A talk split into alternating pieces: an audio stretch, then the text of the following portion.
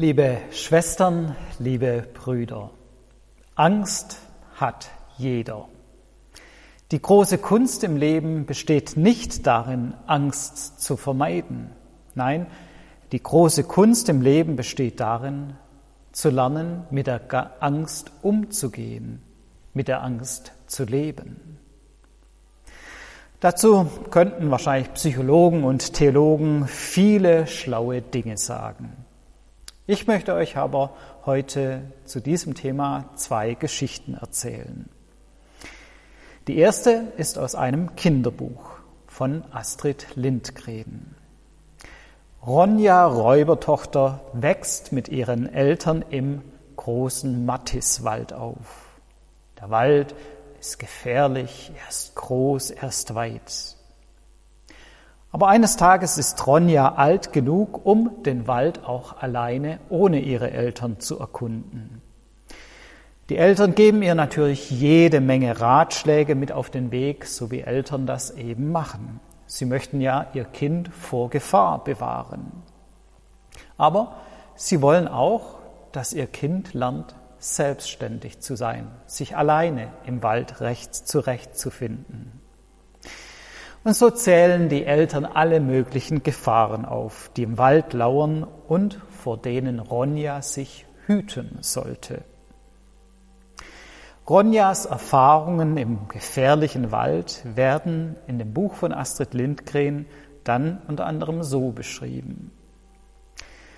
Und während des folgenden Tage, der folgenden Tage tat Ronja nichts anderes, als dass sie sich vor allem Gefährlichen hütete und sich darin übte, keine Angst zu haben.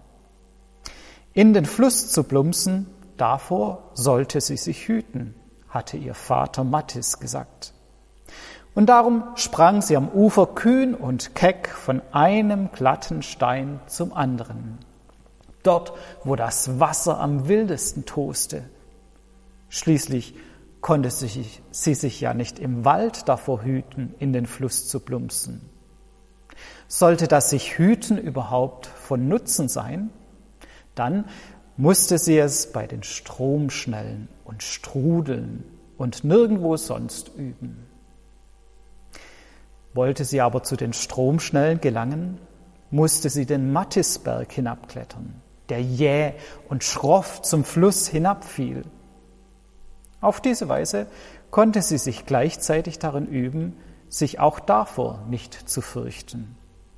Beim ersten Mal war es schwer.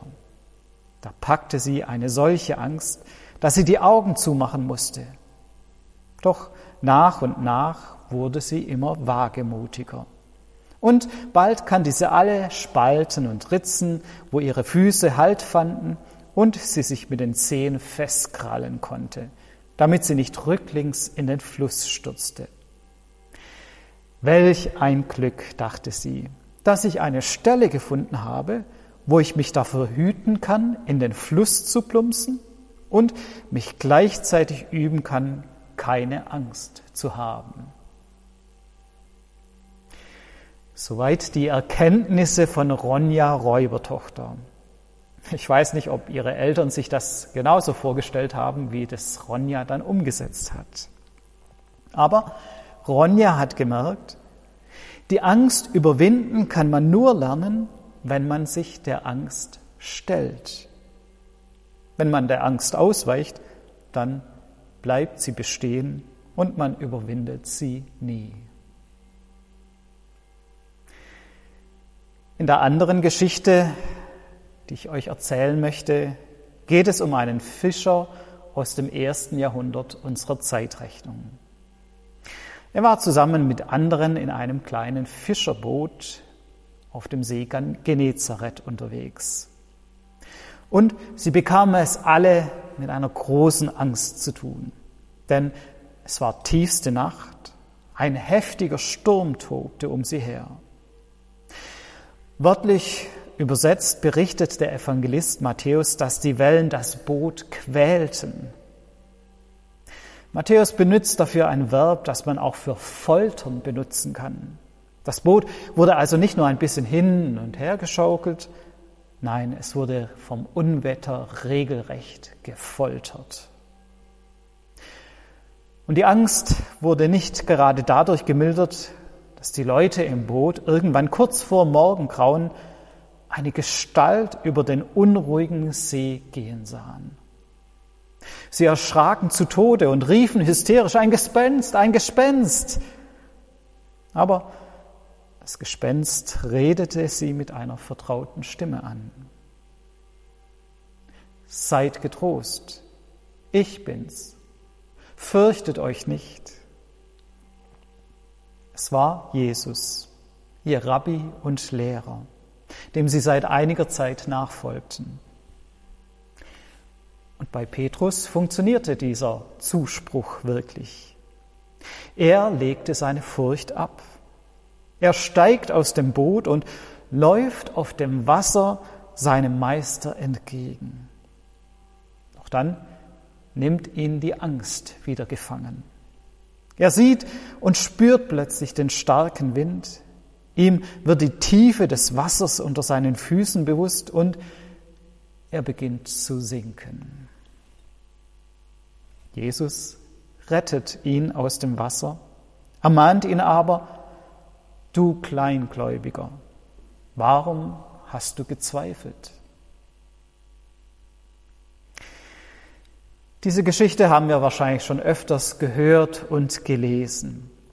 Und wie das bei einem Bibeltext immer so ist, fällt einem immer wieder auch etwas Neues auf zu dem Text.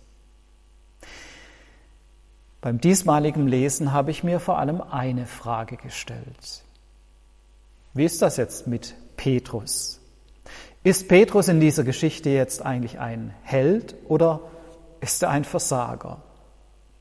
Ist er ein Held, weil er es gewagt hat, aus dem Boot auszusteigen? Oder ist er ein Versager, weil er dann doch untergegangen ist und Jesus ihm seinen fehlenden Glauben vorwirft? Ich bin zunächst bei diesem fehlenden Glauben, Jesus bezeichnet Petrus als Kleingläubigen hängen geblieben. Der Glaube des Petrus war offensichtlich nicht groß genug. Er hatte versagt. Und ich selbst konnte da sehr gut mitfühlen und nachfühlen mit Petrus. So sind wir Menschen. So bin auch ich. Selbst wenn wir auf Jesus vertrauen, verlieren wir ihn manchmal aus dem Blick. Da werden die Stürme des Lebens so heftig. Es ist dunkel, der Wind rüttelt an unserem Lebensboot, quält unser Lebensboot und das ruft Angst hervor. Jeder hat so seine persönliche Angst. Dinge, bei denen sich allein beim Gedanken daran das Herz zusammenzieht, der Boden zu schwanken beginnt. Dinge, die nüchternes Nachdenken unmöglich machen und bei denen nur noch das Gefühl der Überforderung bleibt. Ängste, die uns den Blick auf Jesus versperren. Wenn selbst Petrus nicht genügend Glauben hatte, um in einer solchen Situation auf Jesus zu vertrauen, wie sollte ich dann genügend Glauben haben? Ich persönlich hätte ja nicht mal den Mut gehabt, aus dem Boot zu steigen. Ich wäre ganz sicher mit den anderen im Boot geblieben. Ich wäre gar nicht auf die Idee gekommen, aus diesem Boot auszusteigen. Und deswegen, je länger ich über diesen Bibeltext nachgedacht habe, desto mehr wurde dieser Versager Petrus für mich zu einem Helden. Denn er hat zumindest den Schritt aus dem Boot gewagt. Er hatte diese eigentlich abwegige Idee, auf dem Wasser Jesus entgegenzugehen. Nicht einfach um Hilfe zu rufen, um Jesu Eingreifen und Rettung aus der Not zu betteln. Nein, er wollte was anderes. Er wollte Jesus entgegengehen. Er wollte das tun, was Jesus auch tut, auf dem Wasser gehen. Und er wusste, Jesus kann das Unmögliche möglich machen. Nicht nur bei sich selbst, sondern auch bei ihm, bei Petrus. Und er hat auf diese Macht Jesu vertraut. Jesus hat ihn aus dem Boot herausgerufen. Er hat gerufen, komm. Und Petrus ist ausgestiegen auf den See, in das Wasser, ist zu Jesus gekommen. Es ist ein bisschen wie bei Ronja Räubertochter. Petrus ist nicht vor seiner Angst geflohen, hat sich nicht im hintersten Winkel des Bootes versteckt. Nein, er hat sich seiner Angst gestellt. Er hat den Schritt nach draußen gewagt. Und gerade so überwindet er die Angst. Wir sind heute nicht mit kleinen Fischerbooten auf stürmischer See unterwegs, aber wir kennen, heu kennen heute doch noch genauso Ängste wie die Menschen damals. Ängste, die uns das Leben und den Glauben schwer machen. Vor welchen Glaubensschritten und Glaubenswagnissen schrecken wir heute zurück? Wie könnte das heute bei uns aussehen, dass wir diesen Schritt aus dem Boot heraus wagen? Was könnte das für uns bedeuten? Es könnte vielleicht bedeuten, wieder neu und tiefer und fester auf Jesus zu vertrauen. Nicht nur oberflächlich, sondern mit der ganzen Existenz. Nicht nur sporadisch, sondern ganzheitlich. Im Alltag, im Beruf, in der Familie, in der Schule, beim Einkaufen, im Auto, in der Straßenbahn, in allen Höhen und Tiefen unseres Lebens. Vielleicht gibt es aber auch ganz konkrete Herausforderungen, die mir Angst machen. Herausforderungen, bei denen es nötig ist, den Schritt aus dem Boot zu wagen. Was könnte das sein? Vielleicht ein Gespräch mit einem Menschen über einen Konflikt, der schon lange zwischen uns schwelt. Oder ein Besuch bei jemandem, den ich immer wieder hinausgeschoben habe.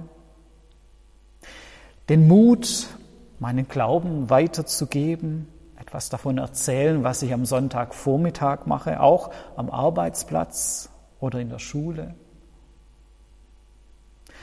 Vielleicht bedeutet es auch, Verantwortung zu übernehmen in der Gemeinde für eine Aufgabe, zu der ich mich eigentlich gar nicht geeignet fühle. Vielleicht gibt es bei euch solche konkreten Situationen, vor denen ihr Angst habt und vor denen ihr ausweicht. Überlegt mal für euch selbst, was könnte in der nächsten Woche für euch eine Situation sein, in der ihr einen Schritt weiter wagt, in der ihr aus dem Boot aussteigt? Jesus steht auf dem See, auch bei uns. Und er sagt, komm, sieh mich an und wage es. Ich bin bei dir. Am Ende wird es bei keinem von uns die reine Erfolgsgeschichten geben. Keiner von uns hat den Glauben, der alles ohne Rückschläge gelingen lässt. Wir sind alle wie Petrus. Er ist am Ende weder nur Held, aber er ist auch nicht nur Versager. Er ist beides in einem, Held und Versager. Und das sind auch wir. Das ist unser Glaube. Auf der einen Seite die beglückenden Erfahrungen, die Überwindung der Angst und das feste, feste Vertrauen auf Jesus. Auf der anderen Seite aber auch immer wieder die Erfahrung des Versagens, des Scheiterns. Auch wir sind immer wieder Kleingläubige, wie selbst Petrus es war. Held und Versager. Das Wunderbare bei Jesus ist, dass er uns auch dann und gerade dann nicht fallen lässt. Jesus hat den Petrus festgehalten, hat ihn aus den Fluten seiner Angst herausgezogen. Inmitten des Scheiterns ist auch bei uns immer die Hand Jesu. Selbst wenn uns die Angst immer wieder auch überwindet. Jesus hält uns. Solche Erfahrungen sollten uns nicht entmutigen. Nein, gerade dadurch dürfen wir im Glauben wachsen. Gerade dadurch, dass wir uns der Angst stellen, dass wir bereit sind, aus dem Boot auszusteigen, dass wir das Risiko des Scheiterns eingehen. Gerade dadurch wird unser Vertrauen auf Jesus wachsen. Denn letztendlich sind wir selbst im Scheitern nicht allein. Jesus ist da. Er hält uns. Amen.